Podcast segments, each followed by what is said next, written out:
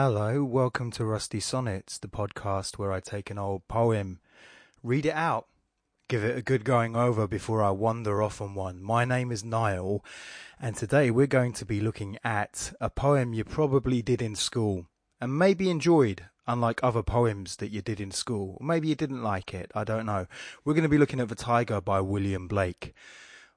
This is a last minute change because I was originally planning to use another William Blake poem for this podcast that I might still use for a future episode. And that poem was going to be, it was actually going to be an excerpt from his sequence of, sort of prose, philosophy and aphorisms, um, The Marriage of Heaven and Hell. And it was going to be a section of that called The Proverbs of Hell. I always enjoyed this piece of work when I was um, in my twenties. I was a big fan of Blake, and I still am a big fan of Blake. I've actually gone down a little Blake rabbit hole and rediscovered the pleasures and the joys of reading his poetry. Um, but I think I needed a bit of a break from him because I went a bit deep into him when I was a younger man. And so I was going to do The Marriage of Heaven and Hell. And I don't know if anyone else gets this, right? But um, when you get older, time passes a lot quicker than you thought it had. And this sometimes manifests in different ways. So it manifested quite handily for me when I was doing the dad's race at the sports day the other week. And I injured myself about two strides in. Just something in my leg went. Because I went from not warming up to a full-on sprint with my forty-three-year-old carcass against all these twenty-year-old dads. And I was just injured within two strides. And I crossed the line and I didn't come last. I probably sort of added about two weeks of discomfort to that image. Of that injury by not stopping immediately because of just ego and basically my child not seeing me as a failure. And I think the reason why I did it without warming up or anything was because I just assumed, oh yeah, I last sprinted for something not too long ago, and then realized I probably last sprinted for something five years ago. I mean, I've had a little run here and there, but not a full-on sprint from like zero to as fast as I can go without any warming up. And so that's for stupidness. And I've just done the mental equivalent of that by thinking to myself, I used to read The Marriage of Heaven and Hell all the time. Therefore, I don't need to research this poem loads before this podcast. And then I realized just looking at it, oh my goodness, no, I need to spend a bit more time with this because I have forgotten so much of this. So I, I, I decided instead to go to a more familiar work. A work is, that is more recognisable from the canon and everything else like that as well. And that is The Tyger. So you did it at school as well. Now, you might not have given it a lot of thought. I think that's one of the strengths of the poem, which is it actually can be analysed quite a bit. There's quite a lot that you can chew on in this poem, while at the same time, because it's a song, it has that slightly airy, traipsy quality. There's a lot of pleasure you can get from reading it aloud without delving deep into any of the ideas of the poem or any of the imagery of the poem. And I think part of a, part of it is just the primal draw of the idea of the Tyger. It has its um, it has sort of an archetypal energy to it, as in we're going to look at the metaphorical aspects of this poem because it's hard not to see this poem as a metaphor. But there's just something so primal about the image of the Tyger that sort of runs throughout mythology, runs throughout art, um, that you don't really, it doesn't necessarily have to be a direct sort of simile or metaphor or even an um, a um, allegory is the word I was looking for. Um, that, that uh, and and I think oh I think that's an interesting thing about this poem anyway, which is the difference between metaphor. We can say something which is a metaphor, and we can mean something that's archetypal. I'll, I'll explain what archetype means. And I'll explain what allegory means. Archetype, according to a psychiatrist, psychologist called Carl Jung, um, is, is sort of part of what we call a collective consciousness. So certain ideas, certain images, and certain narrative things sort of belong to the human psyche. They're built in. And so these things will pop up in different mythologies and in different cultures, even when these cultures haven't had that much contact with each other. So when a, an, there's an archetype, when an archetype has an energy to it, I think an archetype, it just has, it just carries a lot of weight. Um, there's something about it that just stirs the depths, you could say. That, that's it's something about it that's sort of rooted in our psyche. It strikes a little bell. And if we look at an allegory, normally, and I think a lot of people mean allegory when they say metaphor, an allegory is when you use one thing as a substitute for something else.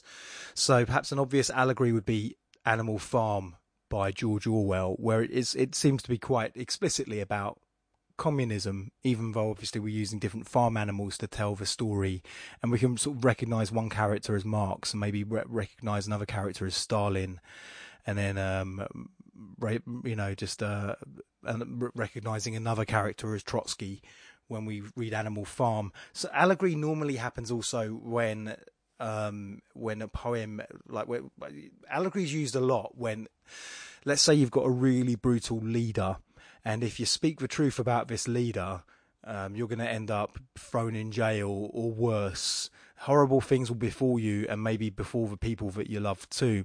So sometimes allegory is used where you tell something where it's, oh, this is just a nursery rhyme. This is just a this is just a fairy story. I'm not talking about this. Um, I, and and and you know, I'm not I'm not criticizing the dear leader. No, I'm just telling a story about a very fat and stupid pig. So. There's there's that. That's so that's allegory, and I think when we look at this poem, I think it really falls in that land in the sense that it has a has archetypal aspects to it, but it could actually have allegorical aspects to it as well. There could be things that Blake is talking about, and he doesn't really want to get into too much trouble. Even though, to be fair, Blake got into a fair bit of trouble anyway. Let's talk about his life, and then we'll read the poem, and then we can really go into the poem after that, and then I can go off on one, or wander off on one, as I should say.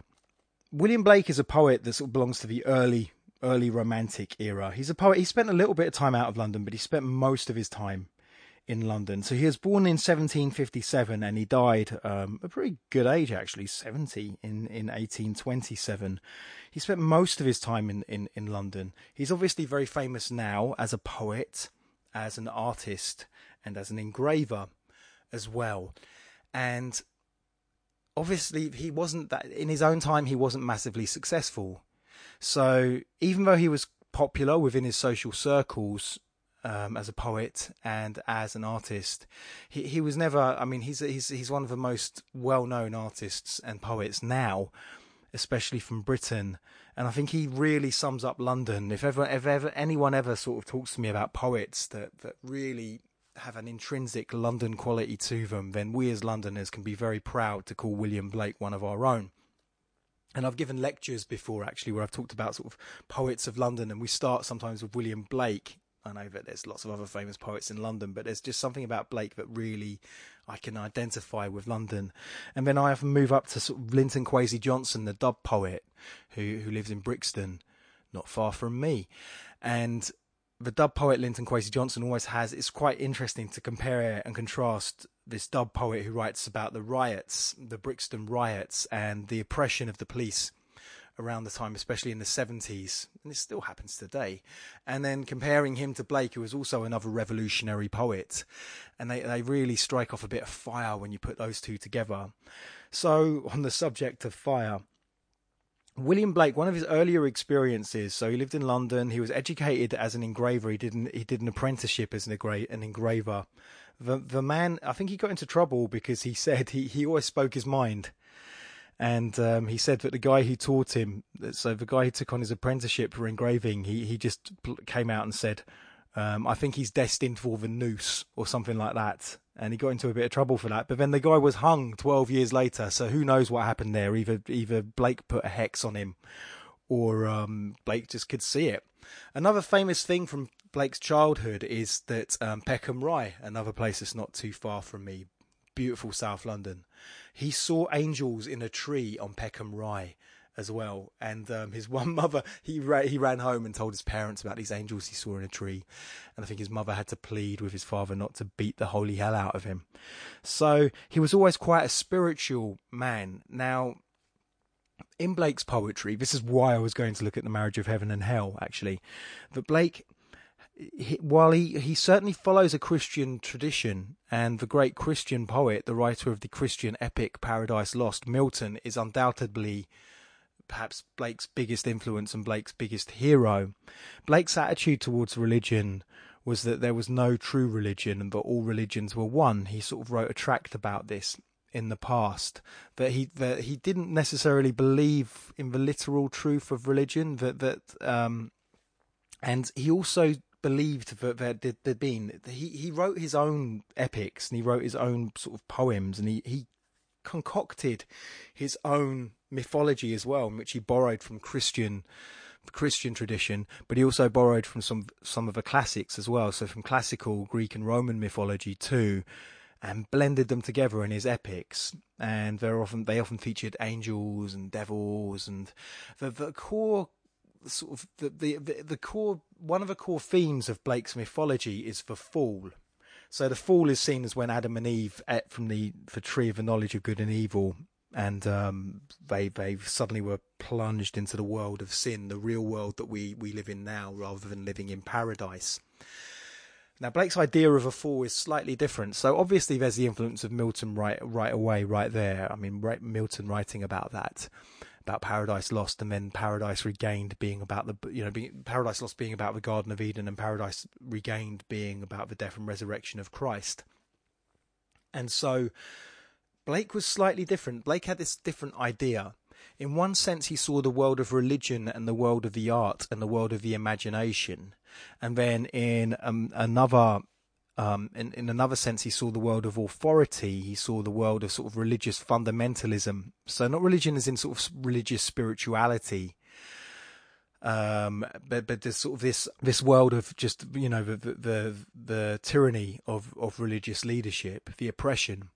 Um, I'm sure he saw monarchy the same way as well, and political leadership. And he also looked at science. He wasn't he wasn't that into Newton. He wasn't a fan of Newton. There's a statue of Newton outside the British Library, which is based on one of the drawings by Blake, or one of the engravings by Blake, of this person with this very strong young body, bent over, sort of sat on this beautiful rock with all these glowing minerals, but he's just sort of there crouching and drawing on the floor with a set of compasses and sort of do, doing geom- geometry. And this is very much a romantic idea in some ways. I think it was echoed in Keats when he spoke about Newton unwe- unweaving the rainbow. So this rom- romantic idea of the kind of nature becoming itemized, becoming um, a world of numbers, you could say, a, wor- a world of acute and obtuse angles, and the demystification of nature. And Blake was a mysticist. Now, it wasn't so much that Blake was anti-science, but Blake was more that there was this... There's a, so Blake's idea of the fall comes from this idea of holism. Everything was of one. And then the fall was when this great division happened. And in one sense, there's the world of the body, the world of now. He spoke about energy, and energy being eternal delight. And then on the other side, the world of rules, the world of power, the world of authority. And he felt that the sort of, you could almost call it logic and the imagination becoming separated. And he was more about the unification of all of these ideas, the, the bringing together of things again, and the and the, and the fact of them not being separated. So so what's bad about that um, that image of Newton? Blake is basically saying that, that um, he's he's not necessarily against science, but he is against missing out the whole big picture of things, the sort of more holistic knowledge. That um, if you look at scientific knowledge and then just say that's all knowledge, that's, I think, what, what Blake is saying. Whereas we have our subjective experiences of the world as well, and then there's the world of religion and other things. So Blake was always arguing for this holistic idea of, of things coming together again. And so that's why he didn't vilify Satan, for instance. So the idea of Satan in mythology, he saw this as a great separation. So the idea of sort of Christ and the angels, uh, and God and the angels on one side, and then Satan and the devils on the other. He felt this as like a, one of it, part of the fall, the schism of reality into these different entities, one being good, one being bad. Whereas he felt sort of there was more of a holistic idea. We needed both in the world. We needed balance in the world.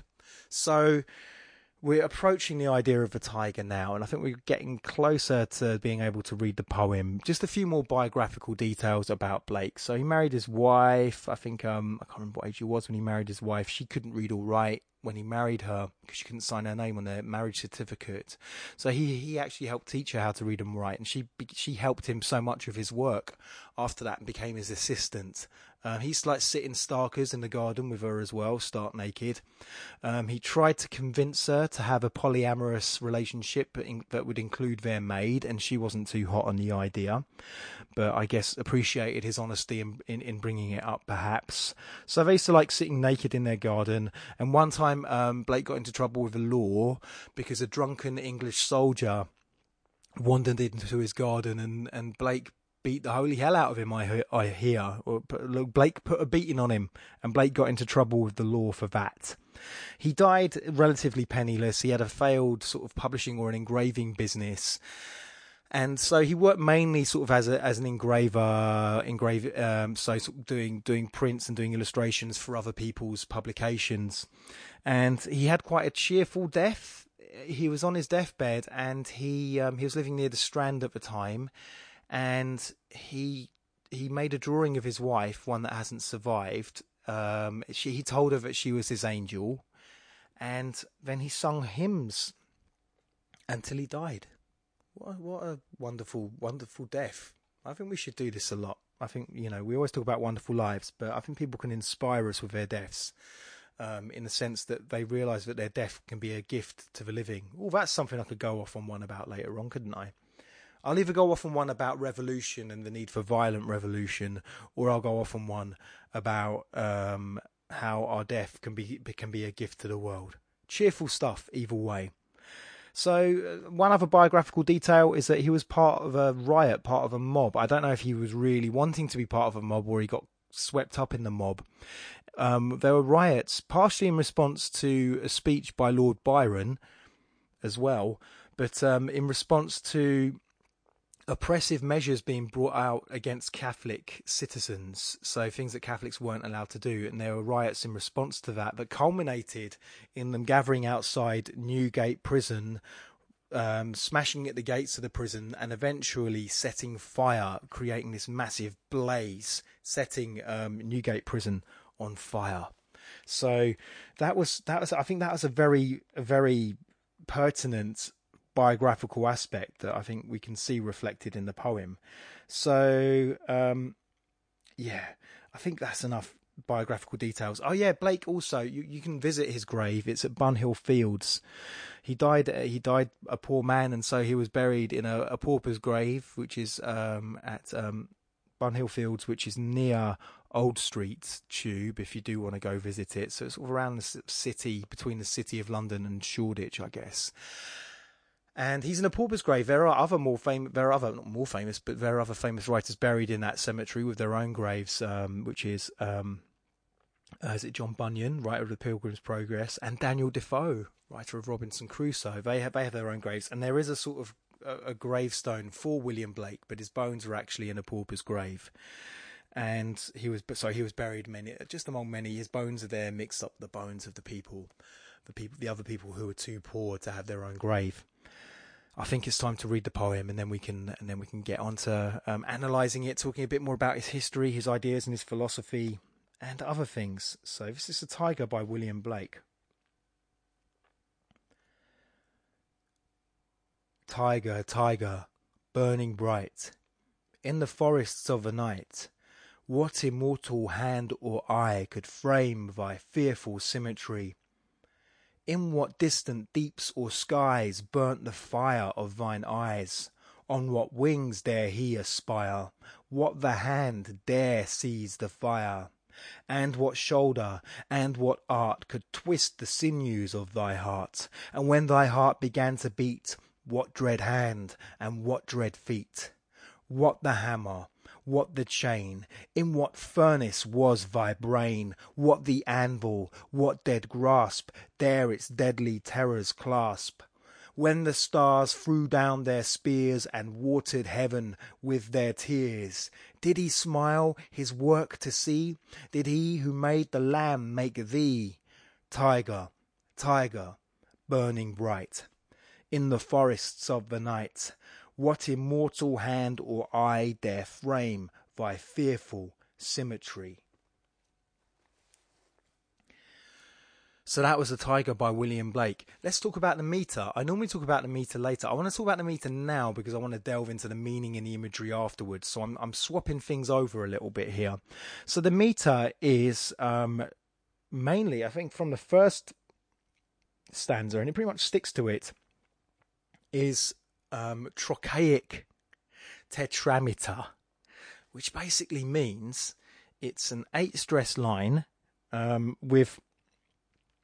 made up of trochees rather than iambs. That hasn't cleared it up for any anyone out there who hasn't been listening to the other episode, so let me delve into it a bit more. Um, a poetic meter is... I, I'm not going to explain this every episode, but I'll just explain it now, just in case. Um, if you really do get... If you really do... If, I, if in this podcast I talk about meter...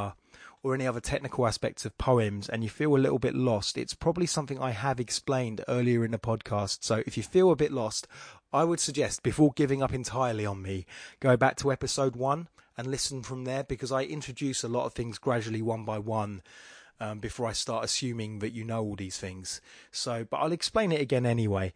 So I, uh, I often explain meter by just going dee-da, dee-da. So... iambic pentameter, which you'll find in a lot of Shakespeare's sonnets, goes dee-da, dee-da, dee-da, dee-da, dee-da.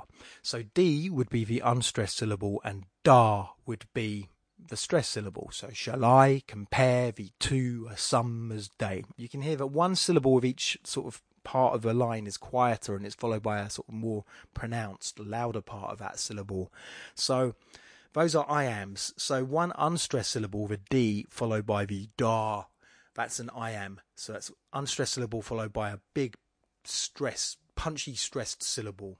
And they make up what's a, what's called a metric foot. So iambic pentameter, pent means five. It just means that there's five of those in the line. So it's five iambs in a line of the poem. Now, this is different. This is trochaic tetrameter. So tetrameter means rather than five pieces of this meter, it's um, or feet, it's got four feet instead, and we find the sort of tetrameter in a lot of ballads. So sometimes it's tetrameter followed by um trimeter. So all things, uh, you find it in hymns as well. So all things bright and beautiful, all creatures great and small. So it's a dun dun dun dun dun dun dun dun dun. So um four stress line followed by a, a three stress line or a three foot line. So in here, in Tyger, the difference is is that he's using a trochee, and a trochee is a stressed syllable followed by an unstressed syllable. So it sort of swaps the iamb around. So if we read the first line, it's Tyger, Tyger, burning, bright. So Ty, stressed syllable, G, unstressed syllable, Ty, stressed syllable, G, unstressed syllable, burn, stress syllable, ing, unstressed syllable, and then bright is a stress syllable. So we're kind of missing we're missing an unstressed syllable at the end of a line, but I would still call it uh, trochaic tetrameter.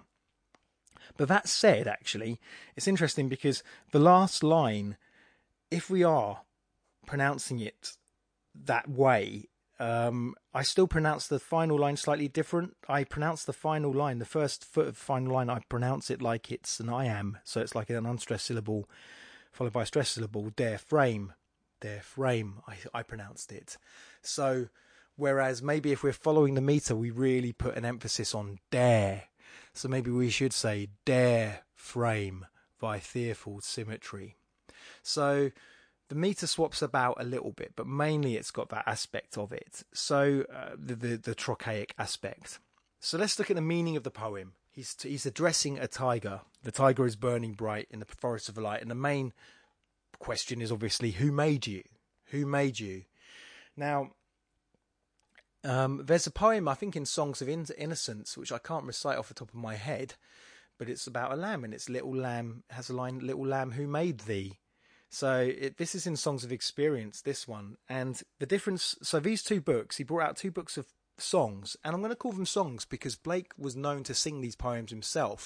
And a lot of these poems sound better as songs than they do read out. I know this because I've heard people singing the songs and they really work as songs.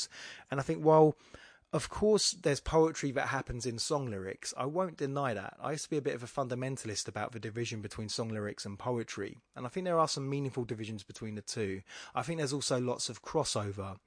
Um, and ultimately, a song lyric, it still depends on melody. And sometimes you can have interesting contrasts between what what is being spoken and melody. Whereas I think poetry has to bring its own music. So it all has to be, the contrast and everything have to be built into the language. And so I think some of Blake's songs sound better sung because of that. And it sounds like Blake sung them himself. Hence why he calls them songs rather than poems.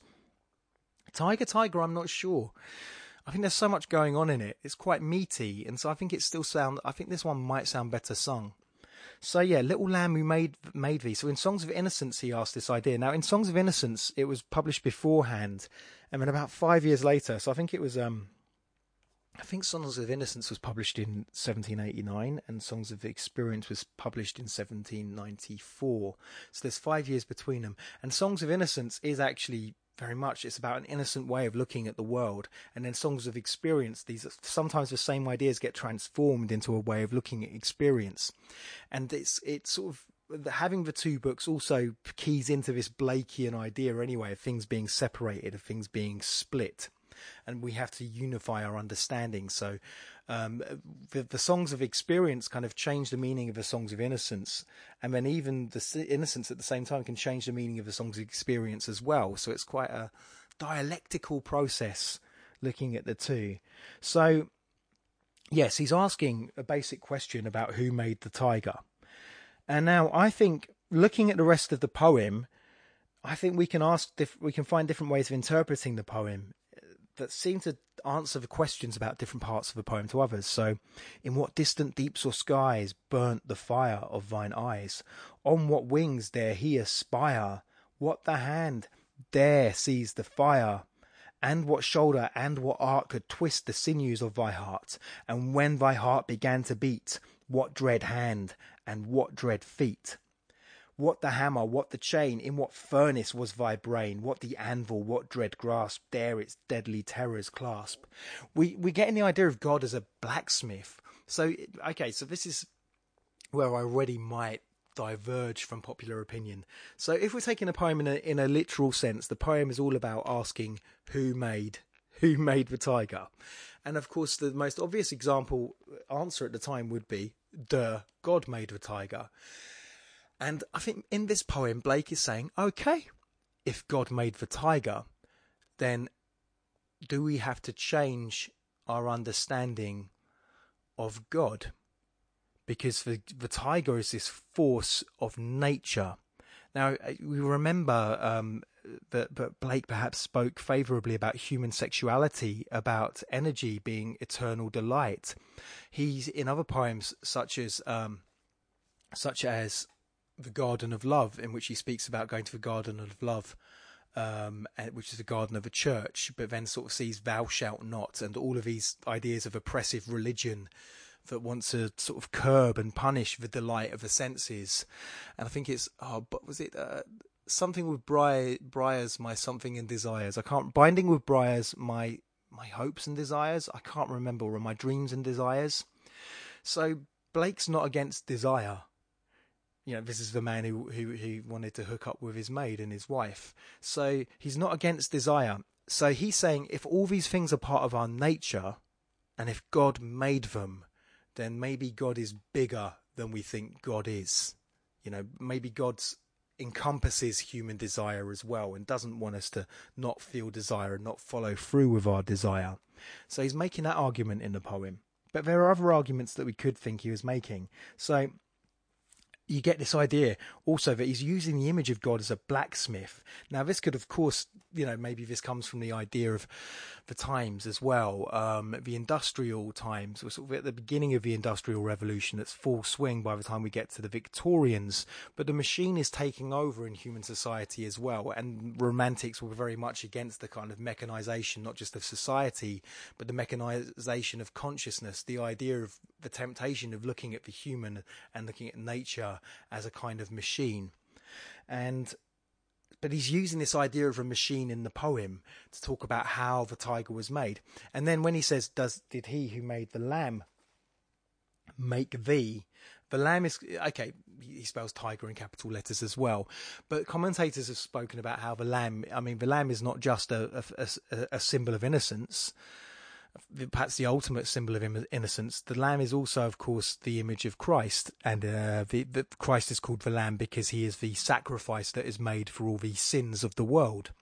You know, the, the lamb is sacrificed, the innocent creature who is sacrificed to please God, and then go, and then God becomes Christ and sacrifices himself so that everyone's sins can be forgiven, according to um, Christian theology. So, so he's asking, did he who made the lamb, that's God making himself as a human child, make thee, make the tiger? So he's asking these questions again. Tiger, tiger, burning bright in the forest of the night, what immortal hand or eye could frame thy fearful symmetry? The um, I've heard another interpretation, which is is is if God didn't, because so there's there's a double-edged aspect to it. So if God made the tiger, then we have to, then God is bigger than this small definition that we put on God. That's one way of looking at the poem. The other way of looking at the poem, and there's a few ways of looking at the poem, is, well, what if we're looking at something that was made by the devil? Is he asking that question? Did the devil make the tiger instead of God? I think this is something my old English teacher said when we were looking at the poem. Is, is the tiger the product of the devil instead? Because if God is not, if God, as if we cannot accept, if, if the, the idea of creating the tiger goes against God's idea, let's just say, of, of, of ways in which we see God, um, then then who made the tiger? Who made the tiger? Maybe the alternative thing is, if not God, then maybe the devil. Now, the devil is an interesting figure in Blake, because Blake, as I said, was a massive fan of Milton, and Milton perhaps is is well, Paradise Lost is is perhaps so famous because Satan in Paradise Lost, at times, he's the first literary anti-hero, people say, in the sense there are aspects of Satan that are sympathetic. Satan in his idea of revolution, the revolution against God. And Blake was certainly obsessed with revolution in his work, not just the um, um, the American Revolution he was greatly inspired by and saw it as a great event, but also the French Revolution was going on at the time he wrote this poem as well. And so he he was someone who embraced revolution, as was seen when he was part of that mob that burnt down Newgate Prison. And you have to wonder whether his this image of the fire. I mean, I heard somewhere that Blake saw a tiger for real, perhaps at London Zoo, and was inspired by it. It was very it was very much an intense aspect, intense experience for him. Now, that is something I've plucked from my memory of something I might remember from a T V documentary. I was trying to research it a little while ago to see if he had actually seen a tiger for real, and I couldn't find anything that satisfactory. So. So, but he certainly saw Newgate Prison burning, and the idea of revolution being tied up with the idea of fire and the role that fire plays in this poem as well. The tiger is an embodiment of the idea of fire, of revolution. So fire is, is obviously seen as a symbol of revolution in Paradise Lost and in Milton, and an idea, idea of the rebel angels um, with Satan.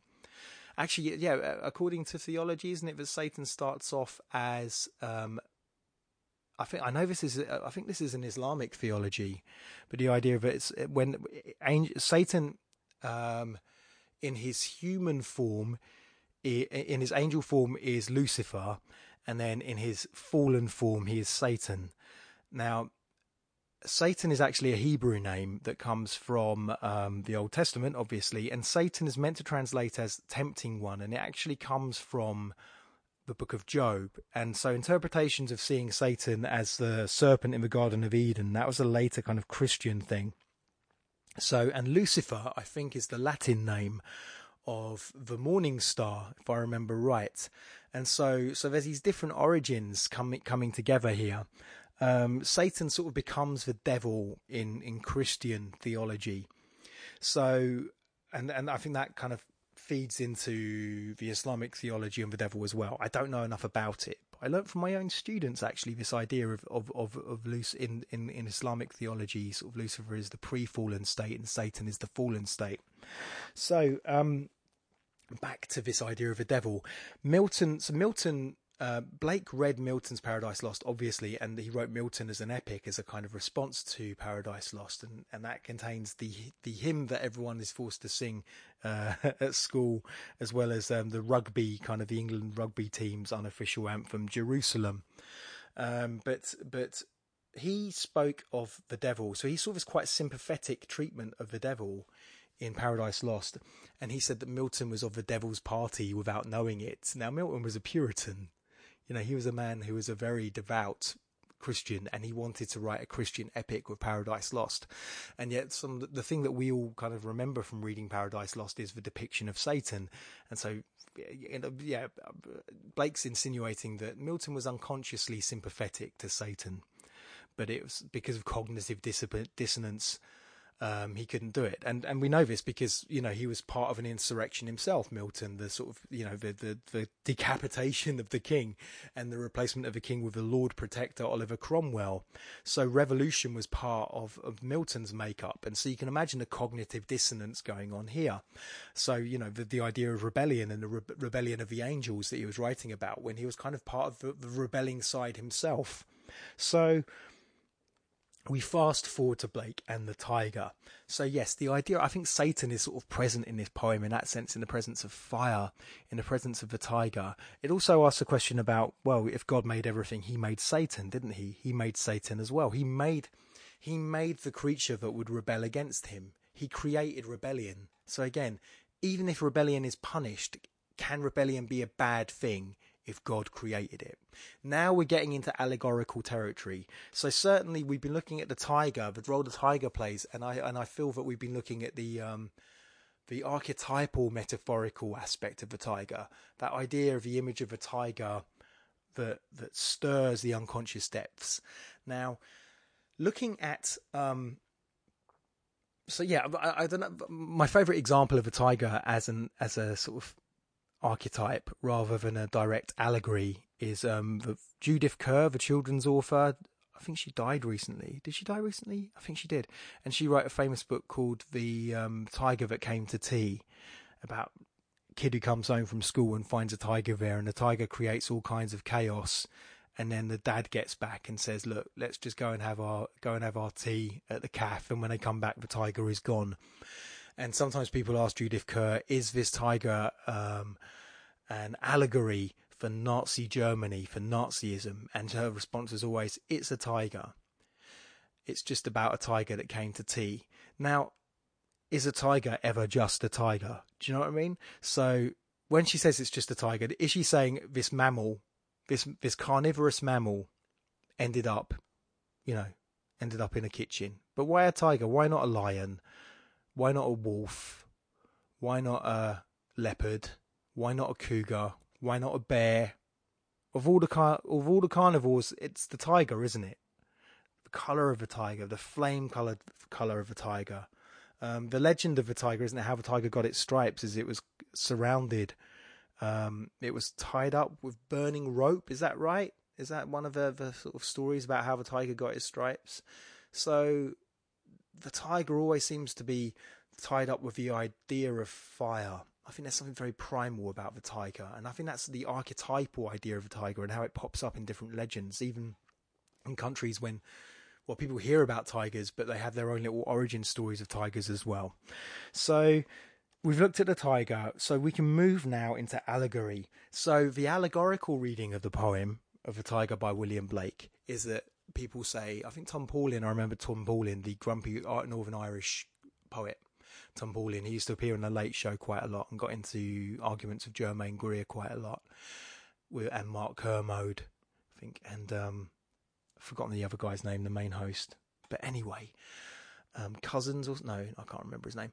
Anyway, um, this interpretation is that the poem is about the French Revolution. So even though he had written about the American Revolution and written about it as a triumph, Writing about the French Revolution, showing sympathies towards the French Revolution while you're in London is perhaps a bit more dangerous, being that there was a genuine fear that the peasantry would revolt and chop the monarchy's heads off. So, you know, because it had happened before, not too blooming long before. So there was a certain fear about that. So it could be argued that Blake, who was a guy who would still beat the living snot out of a soldier if he strayed drunkenly into his garden, wouldn't necessarily write about rebelling in that sense, having a, a British, a, a London or a British or an English revolution, um, which would be inspired by the French, or to at least even just evoke his sympathy, even if he wasn't campaigning for a British revolution, to sort of see the French Revolution as a triumph was itself quite a dangerous thing to publicly, publicly express at the time. So I can understand this idea, but yes, that the poem could be a, a quite direct allegory of the French Revolution as well.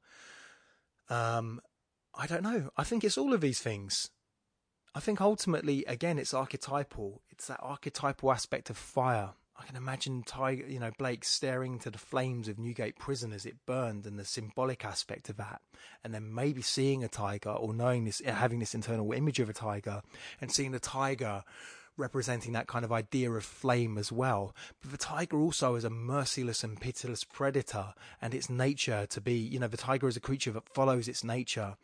And and and Blake himself often said that human beings should follow their desire, because their de- desire should be a part of their nature. So so we shouldn't cut out that aspect of our being. So there's something about this poem, I think, but I hope we got enough from this now, which is, yes, it's a poem about a tiger. Yes, it's a poem that might ask whether God made the tiger, but it's also a poem perhaps about revolution. It's about the primality of existence. It's about human desire. And it could possibly be about current events of the time, such as the French Revolution. I don't think any of these are necessarily wrong. A poem can have lots of meanings, and some of those meanings that a poem can have aren't necessarily meanings that the author intended. People always sort of share these images. I'm almost going off on one here, aren't I? But um, but I'm I'm I'm going to have to. I think I'm just going to seg into going off on one in a minute. But people often talk about the meaning of a poem or a meaning of a work of art, and they always go, "Oh, look at this professor saying this poem's about this," and then the author gets asked what it's about, and they just go, "Oh, it's about the thing it's literally doing. It's literally about," because all authors talk like that. So the big example, perhaps, being Judith Kerr saying, "You know, what's the, is it about the? Is the poem is is the tiger who came to tea about Nazism?" And her saying, "No, it's about a tiger." And you know what? I think you can interpret interpret that poem, that that children's story, about being about Nazism. Um, criticism isn't just about making stuff up. Criticism is about different mindsets that human cultures and societies go through, and the way works of art can be reflected in those mindsets, and things that people didn't intend within the work themselves. When a work is part of a culture and exists within a culture, that's how meanings are created. Meaning isn't solely about what the what the author or the painter or the creator or the director of that work had in their head at the time of creating that. And if you don't agree with that, you're a bit of a dullard, if you ask me. Whoa, I'm a bit a bit acerbic there, aren't I? I think it's time for me to go off on one, right? But my phone's over there, and my phone I normally... When I wander off on one, W O O O, I normally play Ric Flair saying, "Woo!" I can't do it, can I? Um, so I play Ric Flair saying "woo," but my phone's over there and I can't be bothered to unlock it, go through the files and play it. I think I've done this once before, but I don't think I can. I'm always, I'm very quiet in this mic, aren't I? I'm right up against the mic here. So I get, that's how I, I get my certain quality of this podcast, a certain sound quality that I hope is enjoyable for you. But I've gone, I'm going to wander off on one now, but I don't have a sound effect to go woo. So I'm going to lean back. I feel really self-conscious about doing this, but um, I'm going to lean back in my own flat and make a Ric Flair woo, but not in a whispery, weak sense. Okay, here we go. Woo! That was a bit better. Sorry, neighbours. It's still not good enough. Only one. There's only. It's, no one can top Rick with the woos, can they? So um, I said I'd go off on one of one between one or two things. Let's start with the idea of a violent revolution. And if we've got time, we'll talk about death as a gift. Or maybe we'll save that to another time. Violent revolution is something I was talking about, so I was quite interested in talking about recently, because we were talking about the idea of debating fascists, or whether fascists should just be resisted in by whatever means necessary. And I think that fascism is, I personally do not think fascism is a subject that needs to go up for debate. And I think we should resist fascism either with civil disobedience, with passive, with pacifist disobedience or pacifist means, or even non-pacifist means as well. Perhaps one of the most ex- famous examples is when the um, British fascists, before the Second World War, the British fascist, fascists as uh, the black shirts, as as led by Oswald Mosley, tried marching through Cable Street, which was a working class Jewish um community, East London community in London, and they wouldn't let it happen. They ran out onto the streets and they they they went full on fisticuffs with the British fascists, and they sent the British fascists packing.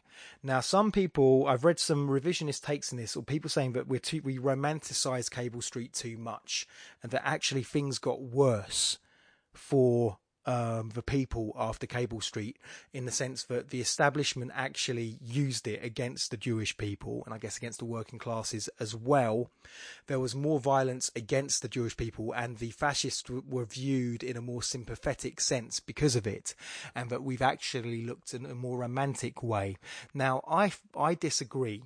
I think you look at any insurrection, if you look at any time when the people have taken to the streets and rioted or used violence against, it's always gone that way. It's always gone with the powers that be saying, oh, you guys, look at look at um Charlottesville, right? When fascists actually marched, people resist, resisted fascists. The fascists killed, fascists killed people, or someone got killed by a fascist with a car.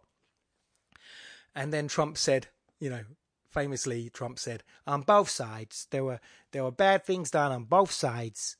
So, you know, it always happens. It all, you know, even though no one was killed on the other side, sure, some fascists got, maybe, maybe, maybe they got punched, maybe they got chased away and had to sort of flee in a car, but, but no one got killed on that side of things. But, they, but, um, but so no matter what this insurrection was, if you look at the Brixton riots, if you look at all these riots, whatever, that eventually led to things getting better, because you couldn't, things got placed in the public consciousness and people realized that, you know, they had to, but they, they, they had to improve things. But the riots always got, got followed by, by the law coming down hard on people, throwing people in jail. It always, it always got followed by the tabloids and all the newspapers going against the people that rioted, calling them thugs. It's always happened. So I don't see why that argument applies to Cable Street.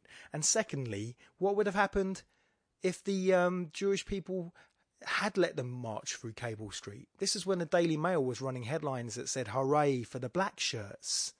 So they, the fascists were already being celebrated. Someone probably, I don't know when that headline was actually, hooray for black shirts. Maybe it was after Cable Street. Maybe someone will point that out to me. I should I should have researched that before I went off on one. But the whole point is I'm wandering off on one. There's no academic rigor here, people. So why do I speak about fascism? Why do I single out fascism? Okay, I myself, and I don't judge anyone, well, I judge fascists, right? But I, uh, if you're a conservative, let's say, or you're a um, libertarian, I'm a socialist, maybe you're an anarchist, maybe you're from the other side of the like, lefty spectrum, maybe you're a communist. I'm just a socialist. Um, maybe you're a kind of progressive capitalist liberal. But even if my ideas are different from you, so if you're a conservative, I think that I can debate you. I would debate you. You know why I would debate you? Because I think we have some common grounds in ideas of what we think human good and human decency is. We both think that everyone needs a roof over their head, don't we? We both think that we both think that children should be fed and educated. And I think there's a lot of stuff that we agree with, right? But we might have a difference as to the means. So my, I think that rich people should pay their more tax and big corporations should pay more tax. and then that tax can be used to fund these things via the government. Now, you, if you're a libertarian, you might disagree because you feel that the government shouldn't control everything, and we think, and you might appeal that that that, that actually all these things can be directly funded by companies or by rich people, um, who ultimately. Um, you might believe in the free market, but that actually human ethics will ultimately be reflected in the free market. Now, I disagree with that, but we can at least he- come into our disagreements through a shared idea of what is good. And if you're a conservative, it could be a similar thing. If you're not a libertarian, if you're a conservative, um, you might think that, okay, socialism isn't good because it can lead to the end of human freedom. And it can, you know, that, that actually it can lead to oppression, like it, like in the Soviet Union or North Korea, and or, or even though China, I think, is just an authoritarian capitalist state now, you might argue China is being communist, so or socialist. So we could have this argument, but again, I think it comes from common ideas of what is good for people. Um, also, a conservative might think that um, that. socialists have their hearts in the right place, but but the, but the socialism fails on pragmatic grounds, and so they feel that some maybe conservatism or whatever is is the more pragmatic way to try and get about go about things these things. They think it's the more realistic way of doing things. But as I said, I disagree personally. I'm not going to have this inward debate with myself, with my inner Tory right now, but I could debate you about it. I can't debate a fascist, because ultimately a fascist believes that people aren't equal, and so there's no such thing as human needs. As in, a fascist will believe that people from certain parts of the world, whose ancestors come from certain parts of the world, even though all our bloody ancestors ultimately come from Africa, but fascists will believe that these people are better than these people, and the ultimate good is the good of this smaller amount of people, rather than a good that applies to all humanity. So we can't find those common grounds. And I think that's one reason why I can't debate a fascist. The debate has to come from agreed common grounds before we can find what our differences are, perhaps normally in how we attain that. Okay, I can't find any common goods with a fascist. I really can't. So that's one reason. Second reason is, is fascism is has been for quite a while discredited as an ideology, uh, both in an ethical sense and even in a pragmatic sense, and in other senses as well. But like other ideologies that have been discredited, putting it on a debate platform with the far more successful or far more ethical ideology um, shows it to be equal. We know this from climate change. Climate change is a good example, when state broadcasters like the B B C used to be in the habit of getting, if they had to speak to someone about climate change, their idea of impartiality was to invite someone who, who was who basically said that man-made climate change was was a myth or pseudoscience. Now, if you look at science itself, the orthodoxy is the vast, vast, vast majority of scientists say that man-made climate change is is real, and this is just, you know, this is a massively orthodox thing. It's it's just it's agreed across the board. I mean, there's a few fringe people who are normally well funded by the petrol or petrochemical lobby who are saying again, who are talking against that. A bit like people that researchers who are paid to kind of show that smoking didn't cause cancer for quite a while as well. So actually, the B B C have changed their stance on this, and they are no longer inviting, you know, people from the fringes to be. But but the whole point is is that you take two people, and you sh- and it immediately the performance of a debate shows it to be a fifty-fifty split.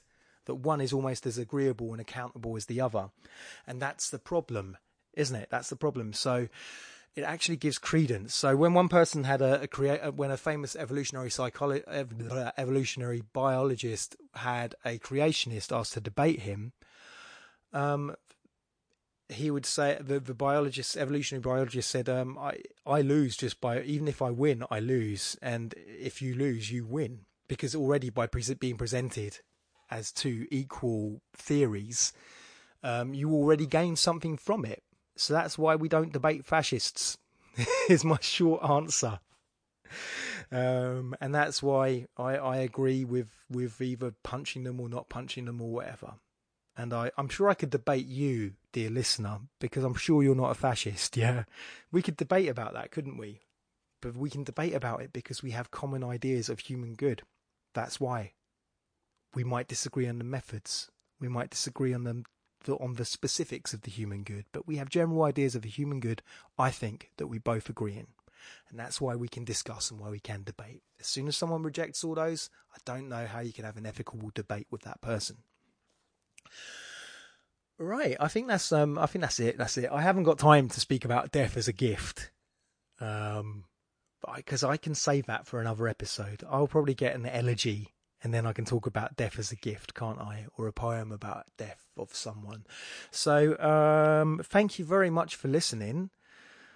I really enjoyed this one. As I always say, please, um, please, if you can share it, you'd really help out. I'd love to have more people listening to this. I really love doing it. Don't get me wrong. This gives a lot of pleasure and meaning to me. And I'm very happy with the numbers as they stand. And I'm very happy to carry on with the numbers as they stand. But, you know, a little part of me is a bit greedy. A little part of me is a bit narcissistic. A little part of me needs the world to tell me how great I am in a way that doesn't creep me out. Uh, that's normally normally just looking at numbers on an app telling me how good I am. So if you want to share it, if you want to share it or leave a nice review via iTunes or tell a mate about it in whatever way you would like, or sharing it on the social media, you'd be doing me a huge favour because I'd like it to grow. But I'm going to keep doing this because it's fun. And even if it was popular and it wasn't fun, I would stop. So yeah, thank you for listening. Enjoy the sunshine if it is sunny right now where you are. It's certainly very sunny where I am right now. But if it's not, if you're listening to this years down the line or whatever, whatever... enjoy whatever it is, whatever meteorological conditions are surrounding you at the moment. Take care. Have a good one. Bye bye.